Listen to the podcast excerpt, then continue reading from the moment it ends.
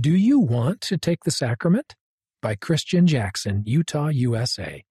As the sacrament was passed to him, the boy reached out, paused for a second, and then withdrew his hand.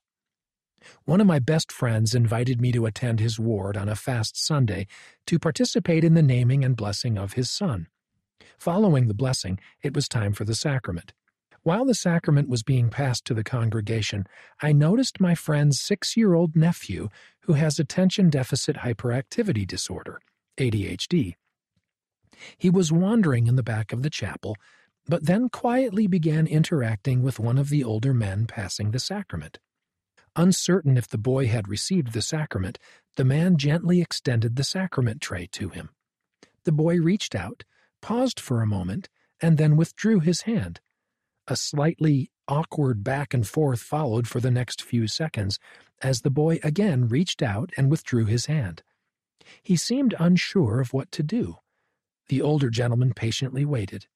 Finally, the boy asked, Do you want me to take the sacrament?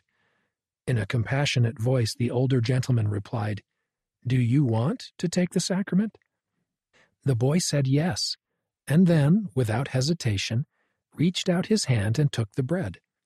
As the man passing the sacrament took the bread to others, the boy returned to his family and sat down.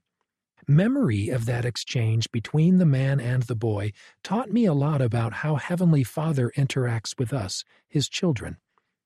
Our Father in heaven never forces anything on us, but He lovingly and patiently invites us to partake. Then He stands ready to bless us, His loving arms always extended toward us. When we decide to reach out to Him, He's already there, prepared to bestow His miraculous love and blessings upon us. Read by Scott Christopher.